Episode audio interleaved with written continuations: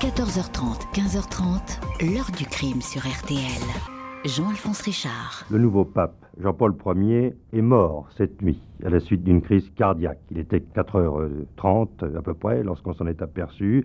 Il est mort pendant son sommeil, c'est en tout cas ce que je viens d'apprendre il y a quelques instants par une dépêche en provenance de la Cité du Vatican. Donc rien, absolument rien, ne laissait prévoir sa disparition. Bonjour, on l'appelait le pape au sourire, tant son visage semblait joyeux. Pour un souverain pontife, il était jeune, 65 ans, et paraissait en bonne santé, destiné donc à régner longtemps sur le Vatican. Jean-Paul Ier ne va pourtant diriger l'Église catholique que pendant 33 jours, le plus court des pontificats de l'histoire. La mort va le faucher au début de l'automne 1978, alors qu'il prenait tout juste la mesure de la tâche qu'il attendait.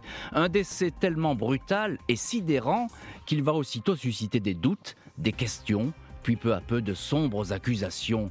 Et si ce pape-là, que personne n'avait vu venir, avait tout bonnement été assassiné Au fil des années, l'hypothèse criminelle ne va jamais s'apaiser, alimentée par de troublantes contradictions, des silences obstinés, l'absence de toute autopsie. Pas une goutte de sang ne sera prélevée sur ce corps embaumé. A-t-on voulu réellement cacher la vérité sur ce décès? Quels étaient donc les derniers visiteurs du soir dans les appartements pontificaux, décès naturels ou empoisonnement? Question posée aujourd'hui à nos invités. La mort de Jean-Paul Ier, la dernière nuit du pape, la tête tournée vers la droite, un léger sourire, on aurait cru qu'il dormait. 14h30, 15h30. L'heure du crime sur RTL. Aujourd'hui, dans l'heure du crime, questions et doutes sur la mort du pape Jean-Paul Ier à l'automne 1978. Un règne éphémère. Le successeur de Paul VI était élu depuis seulement 33 jours quand il a brutalement succombé dans son lit. Une mort si rapide sur laquelle on va aussitôt s'interroger. Ce jeudi 28 septembre 1978, aux alentours de 20h, Albino Luciani, que le monde entier connaît depuis peu sous le nom de Jean-Paul Ier, termine son dîner au troisième étage du palais apostolique cité du Vatican. À l'extérieur, le temps est maussade. Le pape dîne avec ses deux secrétaires particuliers, John Maggie et Don Diego Lorenzi. Les conversations sont apaisées et le repas des plus frugales. Un potage, une tranche de veau, des haricots, une salade verte, pas de vin, uniquement de l'eau plate. Les quatre religieuses qui s'occupent des appartements pontificaux ne sont pas loin. Sœur Margherita Marine racontera bien des années plus tard que le pape qui réalisait l'ampleur du travail à accomplir ne semblait pas inquiet ce soir-là. Il travaillait beaucoup, il se promenait dans l'appartement, il n'était absolument pas écrasé par la responsabilité qu'il avait reçue. Inquiet ou pas inquiet, la journée a bel et bien été harassante. Il a dû régler toute une série de dossiers lourds et urgents. Juste avant le dîner, le pape a eu une très longue réunion de travail avec le cardinal Villot, puis après avoir mangé, il a passé un long moment au téléphone. Des témoins lui ont trouvé alors un visage fatigué le père Magui lui a conseillé de se reposer, d'autant plus que selon lui, le souverain pontife a ressenti des douleurs dans l'après-midi. Le pape avait parlé d'un vieux rhumatisme. Il n'avait pas voulu déranger son médecin personnel, le docteur Renato Buzzonetti. À 20h15, Jean-Paul Ier rejoint sa chambre pour aller se coucher. Ses secrétaires l'encouragent à actionner la sonnette qui se trouve au-dessus de son lit s'il ne se sent pas bien. Le pape les rassure et les encourage à passer une bonne nuit. Les appartements pontificaux se vident alors peu à peu de tout occupant. Les gardes suisses montent la garde devant les portes. Vers 5 h du matin, sœur Vincenza, depuis 12 ans au service de cet homme devenu pape, vient déposer une tasse de café et un petit pot de lait devant sa porte. Le pape a l'habitude de se lever à 4h30, mais la religieuse ne voit aucun trait de lumière. Cinq minutes plus tard, elle repasse devant la porte, mais personne n'a touché au café. Elle attend encore trois minutes, puis frappe. Pas de réponse. Elle entre et aperçoit le pape, allongé sur le lit, adossé à deux gros coussins, les lunettes posées sur son nez, la tête tournée vers la droite, arborant un léger sourire, les yeux à moitié fermés. On aurait dit qu'il dormait, répéteront tous les témoins. À 5h30, après le passage de Sir Vincenza et des autres religieuses, le secrétaire du pape, John Maggie, est dans la chambre. Un quart d'heure plus tard, le docteur Buzzonetti est sur place. Il n'interroge personne, trop ému, dira-t-on. Le certificat de décès est établi sur le champ. Après une rapide inspection, le médecin conclut à une mort subite survenue la veille autour de 23 heures. Une cardiopathie ischémique dont l'infarctus du myocarde est l'expression la plus grave, précise-t-il. Le pape, 66 ans, est mort d'une crise cardiaque. Dans l'heure qui suit la mort de Jean-Paul Ier, un communiqué du Vatican est envoyé aux médias. Il est écrit que c'est le secrétaire particulier, John Maggie, qui, inquiet de ne pas avoir vu le Saint-Père dans la chapelle pontificale, s'est rendu dans sa chambre et l'a trouvé sans vie un mensonge, puisque c'est une sœur qui a approché la première, le corps sans vie. En début d'après-midi, Radio Vatican, organe officiel, annonce que le souverain pontife est mort en lisant un texte intitulé L'imitation de Jésus-Christ. Fausse information également, qui ne sera démentie que quatre jours plus tard. Personne ne saura ce que lisait exactement Jean-Paul Ier avant de rendre son dernier souffle. Seule certitude, ces fameux feuillets dactylographiés, une note rédigée à son attention, ces pages, ont disparu. Et voilà donc pour les premières questions. Euh, doutes, imprécisions, erreurs ou mensonges qui ne vont que s'amplifier dans les jours, les mois et les années qui vont suivre. On évoquera dans le chapitre suivant l'autopsie qu'on peut qualifier d'autopsie fantôme euh, du pape. Pour l'instant, on en reste à cette journée euh, tragique. Bonjour Bernard Lecomte.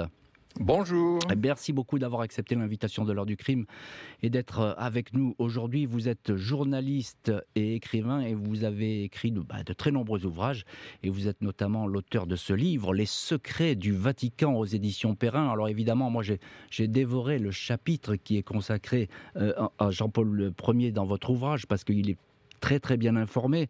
Qui est-il déjà, euh, ce nouveau pape? On dit qu'il ne voulait pas euh, aller au Vatican, que ce n'était pas son destin. Non, en effet, c'est une surprise qui est sortie du conclave. Le pape euh, Jean-Paul Ier, c'est l'ancien patriarche de Venise. C'est un type très brave, tout à fait sympathique, un pasteur. Il est très estimé de ses collègues. Mais enfin, il n'était pas du tout programmé pour être pape. Hmm. À la mort de Paul VI le 6 août 78, tout le monde pense aux deux papabili principaux, c'est-à-dire euh, le cardinal Benelli de Florence et le cardinal Siri de Gênes. Siri et Benelli, le problème c'est qu'il y en a un qui est encore plus conservateur que l'autre, et tout le monde s'inquiète si vraiment il faut choisir entre les deux, est-ce que l'Église ne va pas euh, se fracturer Et du coup, tout le monde se met à peu près d'accord en disant mais au fond il y a Luciani qui est là, euh, il, est formidable, il n'est pas très âgé, hmm. euh, c'est un bon pasteur. Et tout le monde se met d'accord sur Luciani, qui est élu, ce qui est tout à fait exceptionnel, en une seule journée. Et est-ce qu'il est malade, Jean-Paul Ier? Est-ce qu'il est en mauvaise santé? Alors ça, c'est une question fondamentale, parce que le conclave qu'on vient de décrire se passe au mois d'août le docteur personnel de Luciani, il est encore à Venise et il est parti en vacances. Il s'attendait pas du tout à ce que Luciani devienne pape. Hmm. Le docteur habituel des papes, qui s'appelle le docteur Fontana, à la mort de Paul VI, est parti en retraite. Lui aussi, il n'est pas là, c'est terminé. Quant au docteur qui va prendre la suite, le docteur Buzzonetti, il n'est pas au courant, lui aussi est en vacances, il se dit, bon, c'est pas la peine de se dépêcher. Résultat des courses, personne ne connaît exactement l'état de santé de ce nouveau pape. Eh oui, mais c'est important parce que là, vous avez son secrétaire particulier, un de ces deux secrétaires particuliers, qui dit, d'ailleurs le seul à le dire, il dit, j'ai vu le pape qui avait des douleurs euh, quelques heures avant finalement de décéder. Euh, alors, mais il n'y a qu'un seul témoignage là-dessus. Alors non, il y a plusieurs témoignages sur cette douleur. Les petites religieuses qui l'entourent ont dit ça aussi, hmm. que effectivement, un peu avant le dîner, il a eu même une vive douleur au point que les petites sœurs ont dit est-ce que vous voulez qu'on appelle un médecin? Et Gianni leur a dit non, non, euh, c'est pas la peine. Donc il y a cette interrogation, Bernard Lecomte, sur cet état de santé, on ne peut pas le nier. C'est un fait qui existe et qui reste encore mystérieux puisqu'il n'a jamais été vraiment euh, examiné de près, le pape, euh, avant qu'il n'entre en fonction, j'ai envie de dire. Bonjour Yvonique de Noël. Bonjour. Historien, spécialiste du renseignement, auteur du livre Les espions du Vatican aux éditions du Nouveau Monde. Alors les espions du Vatican, évidemment, là, tout de suite on rentre dans une autre dimension. Une question pour vous, Yvonique de Noël. Bernard Lecomte disait qu'effectivement, il a été élu un peu malgré lui, finalement. Hein. Il, est, passé entre les gouttes, euh, ce nouveau pape. Est-ce qu'il a, il n'a pas forcément que des amis au Vatican? C'est quelqu'un qu'on considère tout à fait apte euh, à prendre en main les destinées du Vatican, mais qui effectivement arrive seul contrairement à d'autres papes euh, comme euh, Jean-Paul II, qui arrivera avec euh, toute une suite d'assistants et de prélats polonais, il arrive seul parce que tout simplement il n'avait pas prévu, il n'avait pas réfléchi à comment il, pourrait s'entourer, et qui se retrouve en face d'un nombre important de dossiers très lourds Évidemment, comme à chaque fin de règne d'un pape, euh, Paul VI étant euh, de plus en plus euh, souffrant, eh bien, il s'attaquait de moins en moins à ses dossiers, il les laissait un petit peu sur le côté. Et donc, effectivement, il semble qu'il est un peu accablé. Il se retrouve face à une montagne, finalement, hein, de, problèmes à régler. Oui, dont, des dossiers qui, apparemment sont, sensibles. sont sensibles. Il y a le dossier sur les finances, etc. Alors, le dossier des finances est absolument central dans, les, dans les scénarios qui vont ensuite s'échafauder autour de, cela. Euh, juste un petit mot, Bernard Lecomte. Euh, pour, pourquoi il y a ce méli-mélo euh, sur la découverte du corps, ce communiqué qui dit bah non, c'est le secrétaire particulier qui a découvert le corps alors qu'on sait que c'est une religieuse Pourquoi Radio Vatican donne une fausse information? Au début, ça paraît très hésitant cette histoire autour de la mort du pape. Vous savez, parce que le Vatican, c'est le Vatican. Et oui, c'est sœur Vincenza qui a découvert le corps. Quand elle lui a apporté le café, elle n'a pas entendu de réponse, elle a ouvert la porte, elle est allée, et puis évidemment qu'elle lui a touché le bras pour savoir s'il était vivant ou mort. Or ça, il y a des gens au Vatican pour qui c'est insupportable d'imaginer que ce soit une ah, femme qui soit entrée dans la chambre du pape. Ah oui, bah Alors on a dit que c'était son secrétaire, ce qui est évidemment une bêtise, parce que lorsqu'on va reprendre toute cette histoire, bah, ça sera une inconnue de plus.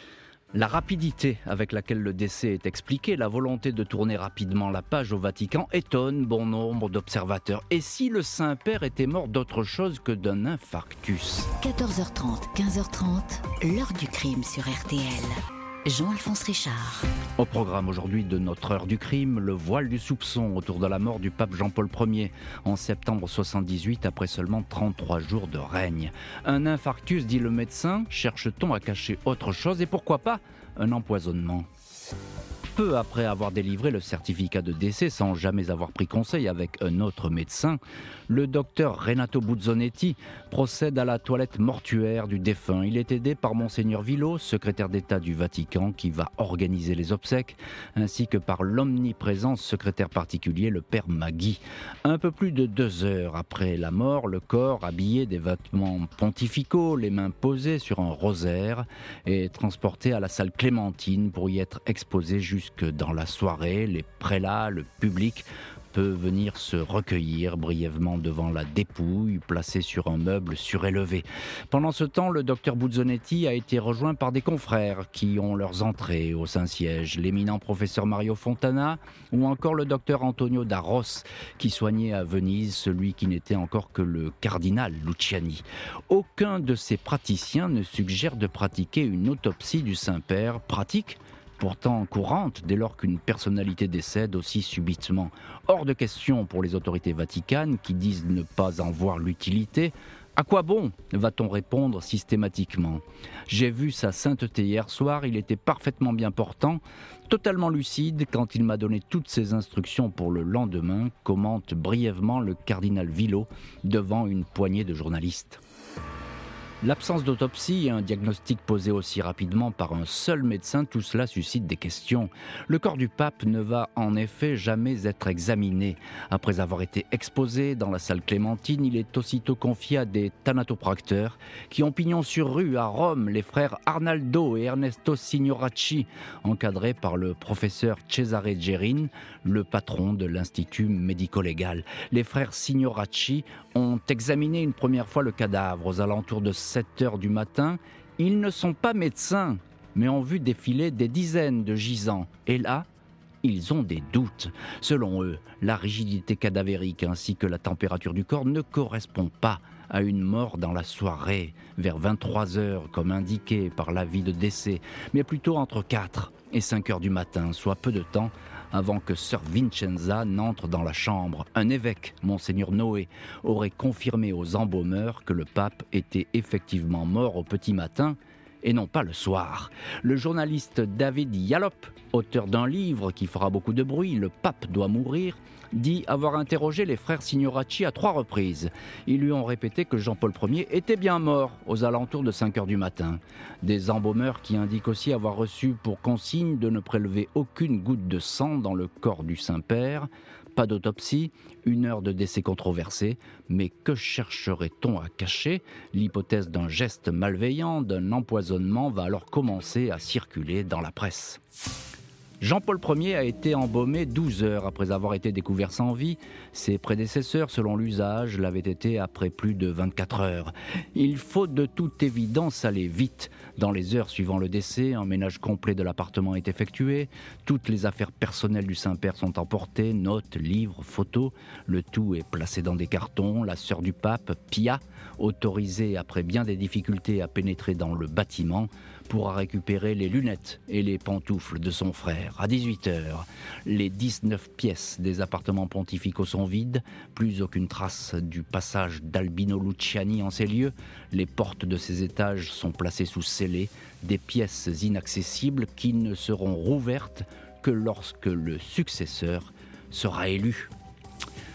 Et ce ne sont donc pas les interrogations qui manquent après la mort de ce pape. Le pape au sourire, tant il paraissait euh, bienveillant. Le mot empoisonnement va commencer à, circuler. On verra dans les chapitres suivants comment et qui aurait voulu, peut-être, qui sait, éliminer le Saint-Père. Là aussi, les pistes euh, ne manquent pas.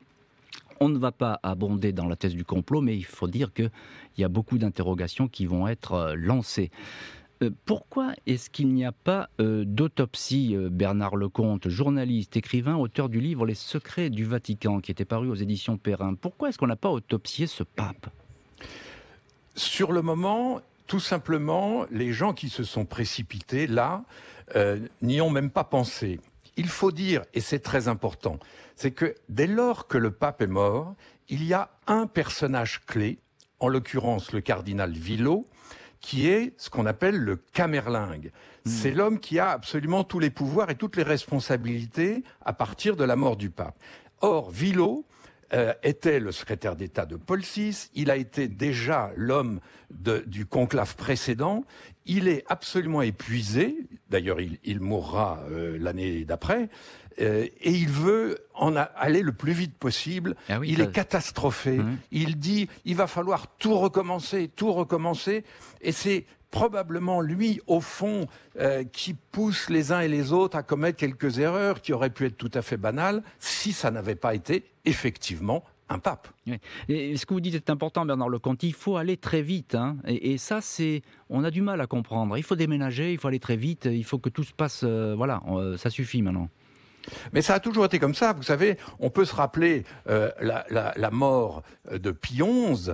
Euh, l'homme qui a joué le rôle de Villot au moment de XI, c'était le futur Pie XII, qui est allé lui aussi très vite. Il fallait ranger toutes les affaires du pape, au point que on a, on a mis de côté hmm. un texte extrêmement important à l'époque, qui était une encyclique contre le racisme et l'antisémitisme, et tout ça est parti à la poubelle avec tout le reste. Hmm. Donc, à chaque fois qu'un pape meurt au Vatican, il y a ce, ce côté euh, on précipite les choses, on prépare le conclave suivant.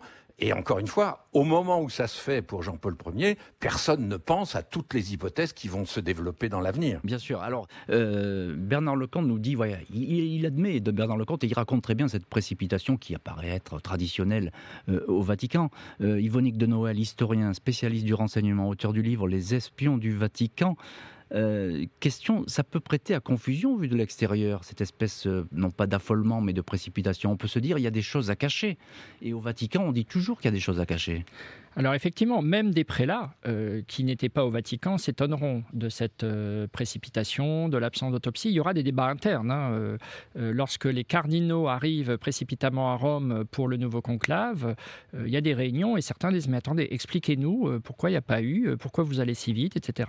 Donc c'est pas seulement une interrogation extérieure de, de journalistes, c'est au sein même de l'Église que la question se pose. Et euh, effectivement, euh, cette accumulation de, de, maladresse amène euh, à déclencher, à susciter l'intérêt de la presse internationale et de journalistes d'investigation, dont David Dialop, qui va entamer une enquête extrêmement longue, fouillée, avec l'aide d'un certain nombre de recherchistes. C'est-à-dire qu'il ne réalisera pas lui-même toutes les, toutes les interviews, ce qui peut d'ailleurs amener à des confusions, comme par exemple l'interview des frères Signoracci. il y aura par exemple une confusion sur l'heure de leur arrivée, euh, puisqu'on va dire ils sont arrivés dès 5h30 et ça c'est pas possible puisque euh, on était seulement en hmm. train de découvrir le pape. Euh, il semble qu'ils soient arrivés bien plus tard. Donc voilà, il y a eu beaucoup beaucoup de confusion. Mais, mais ces confusions, elles abondent, elles alimentent cette espèce de thèse de dire on nous cache des choses, il y a un truc qui va pas. D'autant plus qu'il y a des crises importantes et qu'il y a beaucoup de choses autour de la Banque du Vatican. Il y a il y a des affaires qui sont en train de se développer et donc on se dit bon euh, il y a quand même des gens qui avaient des raisons euh, de vouloir voir le pape disparaître et euh, il semblerait que Luciani était assez indigné parce qu'il découvrait dans les dossiers et qu'il avait prévu de prendre des, des sanctions. Par conséquent, c'est très tentant de se dire, bah, il y a des gens qui allaient perdre leur travail. Euh, peut-être que ils ont franchi le pas. c'est ça, c'est qu'il y a un mobile, on pourrait dire, hein, en matière criminelle, ça pourrait s'appeler un mobile, cette espèce de peur de perdre son, poste, euh, ses faveurs, euh, son argent.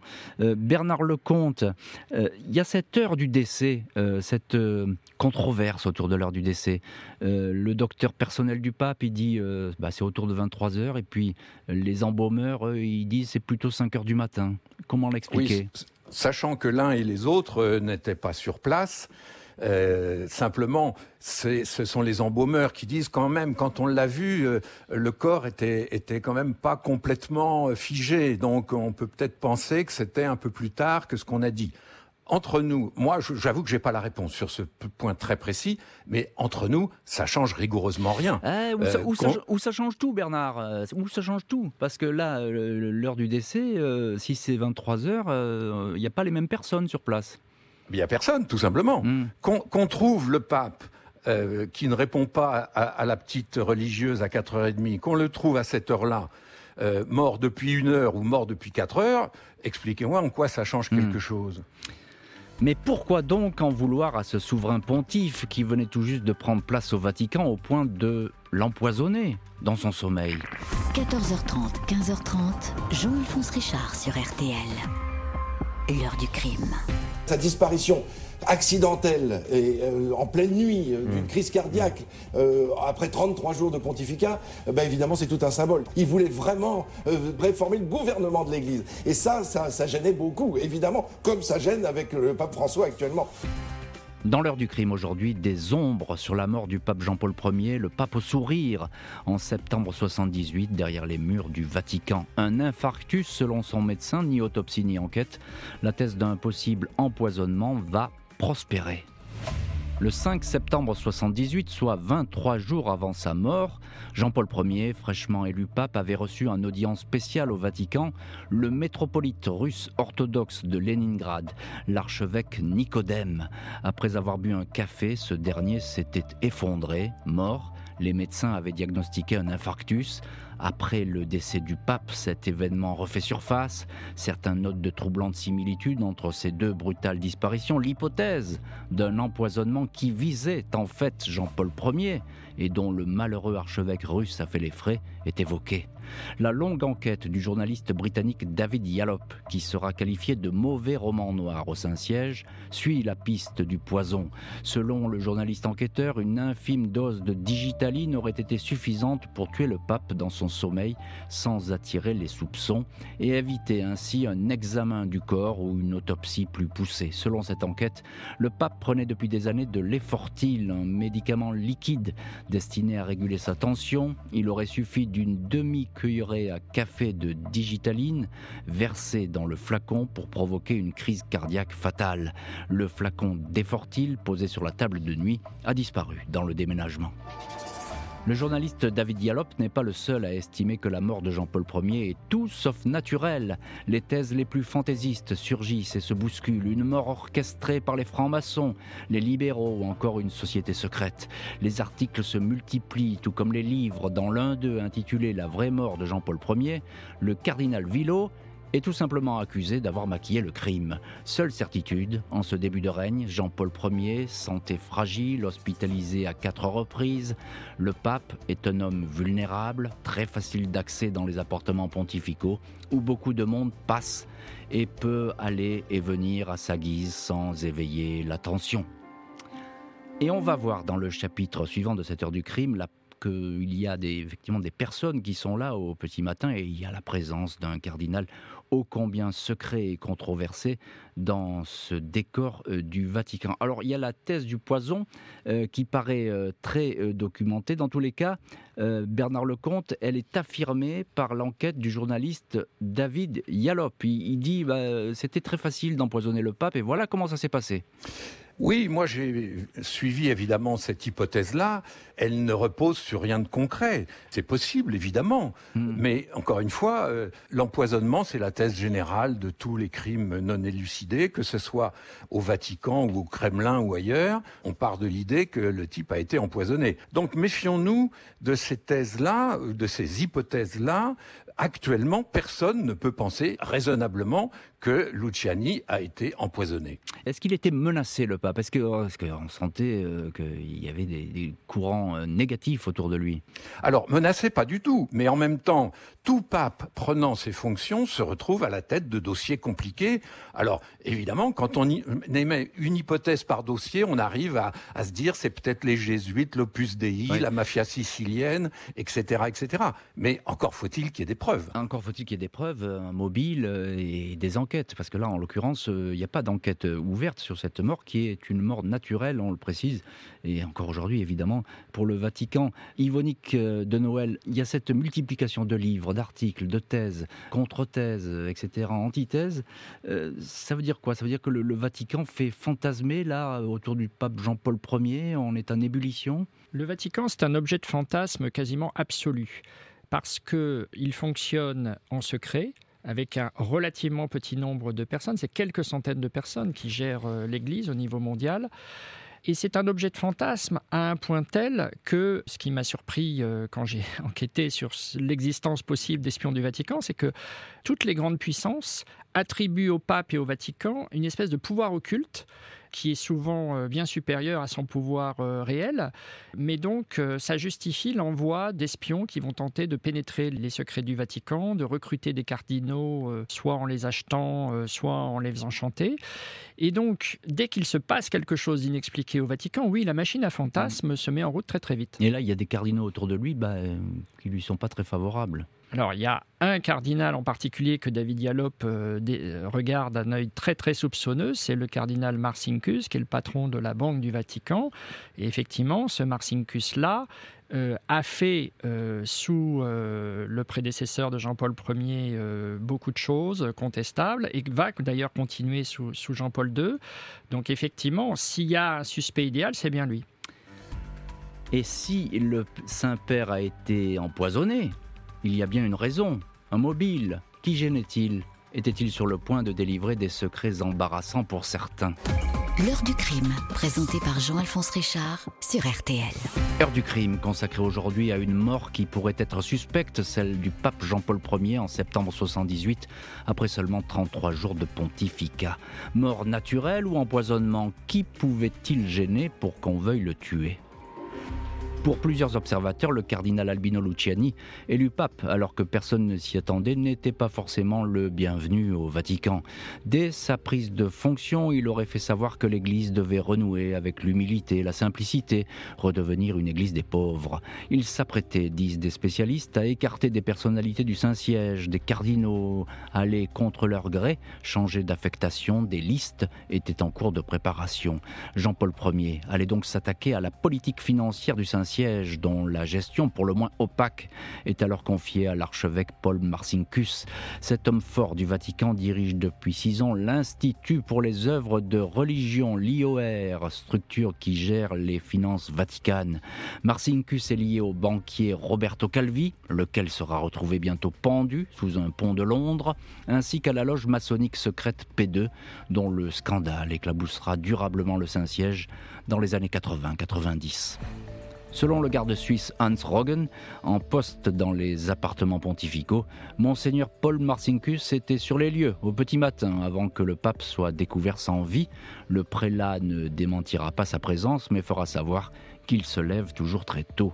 Un repenti de la mafia, Vincenzo Calcara, interrogé quelques années plus tard par un juge sur l'attentat qui avait visé Jean-Paul II, confiera que son prédécesseur Jean-Paul Ier avait payé de sa vie le fait d'avoir voulu redistribuer les biens de la Banque du Vatican, des finances gérées par une équipe de cardinaux influents qui craignaient d'être mis sur la touche. Et voilà donc euh, pour cette thèse qui vaut ce qu'elle vaut, mais en tout cas euh, les finances c'est quelque chose de très sensible et au Vatican comme ailleurs. Alors il y a l'apparition de ce monseigneur euh, Marcinkus Ivonique de Noël Qu'est-ce qu'on peut dire de ce Marcinkus Il va s'avérer être, si je puis dire, un cardinal pas très fréquentable. C'est un Américain d'origine euh, lituanienne qui a assez vite gravi les échelons au Vatican, parce qu'il a été pris en sympathie par Paul VI. On, on disait même que c'était une sorte de gorille parce qu'il l'avait. il était venu à sa rescousse. Et puis un physique costaud. Euh, alors c'était un costaud. Il était venu à sa rescousse lors, d'une tentative d'attentat à Manille contre lui, et il se retrouve à la fin des années 60 euh, nommé à la Banque du Vatican. il va en prendre les rênes au début des années 70 sans avoir la moindre formation financière auprès mais au, Vatican, ça se passe comme ça. Hmm. On est dans un contexte de guerre froide, c'est ça qu'il faut bien comprendre. On est dans un affrontement de l'Est contre l'Ouest et on est également dans un affrontement de l'international catholique contre l'international communiste. Donc Marcinkus trouve une place au Vatican comme pourvoyeur d'argent secret. Et pour ça, il accepte euh, de travailler avec quelqu'un qui était déjà sur place, puisqu'il avait été euh, euh, nommé financier par Paul VI. C'est un financier du nom de Michele Sindona qui a lui-même des acquaintances avec la mafia. C'est une sorte de consigliere du milieu. Il gère de l'argent sale. Alors, je suis tout à fait Sindona, Calvi, etc. Mais là, on est vraiment désolé, hein, mais on est vraiment en main dans la main avec la mafia. Oui, mais encore une fois, c'est ce contexte de guerre froide qui, qui explique cette euh, association. La Banque du Vatican a un atout formidable, c'est qu'elle permet à la fois de blanchir et également d'exporter de l'argent. À l'époque, il y a un contrôle d'échange. Les riches italiens ne peuvent pas sortir de l'argent facilement du pays. En revanche, ils peuvent arriver avec une mallette de billets au Vatican et une demi-heure plus tard, ils sont crédités dans une banque suisse. Moins, bien évidemment, les frais de cette opération, puisqu'il faut que ça mm. rapporte euh, de l'argent. Et donc Marcinkus a développé une machine à cash qui peut servir à des opérations secrètes de l'autre côté du rideau de fer. C'est ça la clé de son pouvoir. C'est la clé de son pouvoir, mais est-ce que c'est la clé aussi peut-être du fait qu'il aurait voulu s'en prendre en Jean-Paul Ier qui aurait peut-être découvert euh, le poteau rose en quelque sorte, ce système qu'il n'aimait pas? Alors, une chose est sûre, c'est qu'effectivement, Paul VI, on ne sait pas jusqu'à quel point euh, il connaissait les détails, mais en tout cas, il n'était certainement pas choqué parce qu'effectivement, c'était un pape de guerre froide et en tout cas, sa, position se durcissait vers la fin de son mandat. En revanche, oui, Jean-Paul Ier, il est sûr qu'il était choqué par ça. Déjà, il s'était lui-même opposé à Sindona qui avait racheté quelques années plus tôt une banque vénitienne et qui avait tout simplement mis dehors, cette banque, elle, gérait les comptes des religieux, il les avait foutus dehors parce que c'était pas rentable à ses yeux. Donc déjà, euh, le futur Jean-Paul Ier était venu se plaindre auprès de Barcincus qu'il avait envoyé euh, sur les roses en lui disant mêlez-vous de vos affaires. Ah bah, c'est tout à fait passionnant et instructif ce que vous racontez là, parce que là on a l'envers du décor, le, plus noir qui soit, et avec cette espèce d'affrontement déjà du, pape euh, à l'époque avec ses personne très peu fréquentable. Bernard Lecomte, tout ça sera suivi du scandale de la loge P2. On ne va pas développer évidemment tout ça. Est-ce que lorsque ces affaires vont éclater, on va trouver un quelconque lien avec Jean-Paul Ier, une espèce d'explication? Bah, C'est une de mes deux réserves face au, récit sur les relations entre Marcinkus et la Loge P2 et, les, banquiers Sindona et Calvi. L'affaire Marcinkus, elle, n'explose qu'au moment de l'assassinat du banquier Calvi. Tout à fait. Euh, et au moment de, l'affaire de la Loge P2. Hmm. Quatre ans après. Hmm quatre ans après la mort de Jean-Paul Ier. Donc sur le moment, si vous voulez, il n'y a absolument rien qui laisse penser que des, mafieux suspects auraient glissé un poison dans une quelconque fiole. C'est après que on va reconstituer tout ça, et effectivement, je ne suis pas en train de nier que Martin Kous gérait les finances du Vatican d'une façon euh, sympathique, pas du tout. Mais encore une fois, faisons attention aux dates, toute cette affaire va exploser après 1982 et c'est là qu'on reviendra sur la mort de Jean-Paul Ier. Hmm. Mais encore une fois, c'est quatre ans après. Malgré les questions et même les accusations diffusées dans la presse ou dans les livres, aucune enquête officielle ne sera diligentée sur les circonstances du décès du Saint-Père. Le Vatican va tout faire pour dire que cette fin, la fin du pape, fut apaisée. L'heure du crime, Jean-Alphonse Richard. Jusqu'à 15h30 sur RTL. Dans l'heure du crime, question sur la mort du pape Jean-Paul Ier en 78, un règne éphémère, seulement 33 jours, 44 ans après ce décès brutal, le pape au sourire a été béatifié, l'Église veut en finir avec les rumeurs. Dimanche 4 septembre 2022, lors de la messe célébrée sur la place Saint-Pierre, le pape François béatifie Jean-Paul Ier, présenté comme un pasteur doux et humble, représentant d'une église qui ne ferme jamais les portes et qui ne souffre pas de nostalgie du passé. Pas d'allusion aux circonstances de sa mort, même si ces derniers mois, le Vatican s'est employé à tordre le cou aux supputations en tout genre. Dans un livre, la journaliste Stefania Falasca, qui a fait campagne pour la béatification, dément tout scénario criminel. L'ouvrage admet que les cardinaux ont bien émis des doutes après cette mort brutale. Les membres du nouveau conclave ont même interrogé les médecins sur une possible intervention extérieure à propos de ce décès, un geste de malveillance, mais l'accident cardiaque est resté la seule explication. En préface de cet ouvrage, le cardinal Pietro Parolin se félicite que ainsi éclaircis les points, restés dans les limbes, amplifiés, travestis par des reconstructions noires qui s'appuient sur des myriades de théories, soupçons et suppositions. Et voilà donc le Vatican qui ferme une nouvelle fois la porte à un scénario criminel pour le pape euh, Jean-Paul Ier. Euh, on comprend, euh, Bernard Lecomte, que cette affaire a profondément marqué le Vatican parce que même aujourd'hui encore, on se sent obligé de dire arrêtons de fantasmer, la vérité n'est pas celle-là. Oui, mais il faut bien reconnaître que c'est un petit peu notre faute à nous, les journalistes, les écrivains, qui avons repris ce dossier. Et encore aujourd'hui, nous le faisons parce que c'est un magnifique dossier sur le plan romanesque. La mort d'un pape inexpliqué dans ces conditions-là, ça suscite évidemment l'intérêt. Mais du côté du Vatican, depuis Monseigneur Villot, le, le Camerlingue, personne n'a émis le moindre doute. Que certains cardinaux et dit, mais enfin, il y a quand même des trucs bizarres, etc. C'est tout à fait normal. Et au moment du deuxième conclave, c'est-à-dire celui qui va élire Jean-Paul II, bien entendu que euh, un certain nombre de cardinaux se disent, mais enfin, euh, quand même, qu'est-ce qui s'est passé exactement? Mais au regard de l'histoire, soyons clairs, pour le moment, c'est un crime qui n'a ni coupable, ni mobile, ni preuve. Yvonique euh, de Noël, bon, c'est pas un crime, dit le Vatican, c'est une mort naturelle, c'est un infarctus. On, voilà, fermer le banc. On a le sentiment tout de même que malgré tout, malgré ses efforts, malgré ses explications, qui sont faibles d'ailleurs, il n'y a, pas beaucoup d'explications du côté du Vatican, bah, il y a toujours des doutes qui sont un peu là, euh, derrière, là, qui continuent à exister. Alors, pour avoir repris euh, tous les éléments de, du dossier, parce qu'effectivement, comme tout le monde, j'avais lu le, livre de Yallop à l'époque et l'avais trouvé relativement convaincant, mais pour avoir repris les éléments du dossier, effectivement, la thèse de l'assassinat ne tient pas debout. Euh, il y a un autre élément du dossier de santé d'Albino Luciani, c'est qu'il avait eu un problème quelques années plus tôt de thrombose veineuse. Euh, il est très possible que ce soit ce même problème qui soit revenu et qui, qui, est effectivement fatal.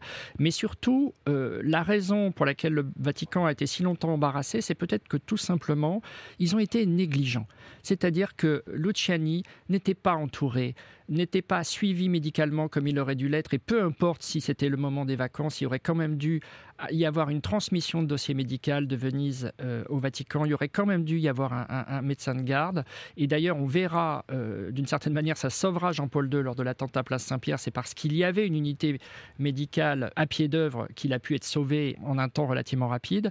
Donc tout simplement, le Vatican euh, s'est longtemps tortillé sur cette affaire parce que bah, c'était très difficile pour eux de reconnaître qu'ils avaient été négligents et que ce pape, il l'avait laissé sans assistance. Alors vous privilégiez, vous, la thèse de, l'accident cardiaque, hein, de, l'accident de santé, même si vous nous l'avez raconté, Yvonique de Noël, effectivement, il y a, toujours ces, questions, ces doutes qui surgissent autour d'un pape qui, était confronté à une espèce de mafia interne, on peut l'appeler comme ça. Ben, disons que c'était un pape, comme j'ai essayé de l'expliquer, qui n'était pas dans cette logique de guerre froide, qui était dans une logique pastorale, qui était dans une logique d'une église humble euh, et, tourné vers les pauvres. Donc ce n'était pas un pape politique. Effectivement, on peut se dire qu'il menaçait euh, les intérêts de ceux qui voulaient absolument mener cette, euh, cette guerre froide et que donc s'il y avait eu effectivement une réalité d'empoisonnement, c'était dans cette direction-là qu'il fallait regarder. Hmm. Mais pour autant, il ne semble pas établi que ce soit un empoisonnement. Bernard Lecomte, journaliste, écrivain, auteur du livre Les secrets du Vatican, paru aux éditions Perrin, s'il y avait eu une autopsie, ça aurait été beaucoup plus simple finalement. Ça, c'est clair. Vous avez complètement raison. Mais vous savez, au Vatican, on a les petites habitudes qui sont souvent des maladresses et des négligences. Je suis complètement d'accord avec Yvonique. S'il n'y avait pas eu tant de négligence et de maladresse, on n'aurait pas fait de cette affaire euh, ce qu'elle est devenue euh, aujourd'hui, c'est-à-dire un des grands mystères de l'histoire de la papauté moderne. Hum. Et est-ce qu'il gênait le pape Jean-Paul Ier? Mais un pape, ça gêne toujours beaucoup de monde, parce qu'il va évidemment réformer la curie, il va désigner de nouveaux cardinaux dans des consistoires. Euh, il va évidemment changer telle ou telle orientation de l'Église. Euh, donc, euh, quand un pape arrive à la tête d'une institution qui, rappelons-le, gère un milliard 300 millions de fidèles, c'est pas rien. Évidemment qu'il gêne, mm. évidemment mm. qu'il y a des gens qui sont pas contents. C'est toujours la même chose quand un nouveau pape est élu. Merci beaucoup Bernard Lecomte et Yvonique de Noël d'avoir été les invités aujourd'hui de l'heure du crime. Merci à l'équipe de l'émission, Justine Vignot, Marie Bossard à la préparation, Boris Pirédu était à la réalisation. L'heure du crime, présenté par Jean-Alphonse Richard sur RTL.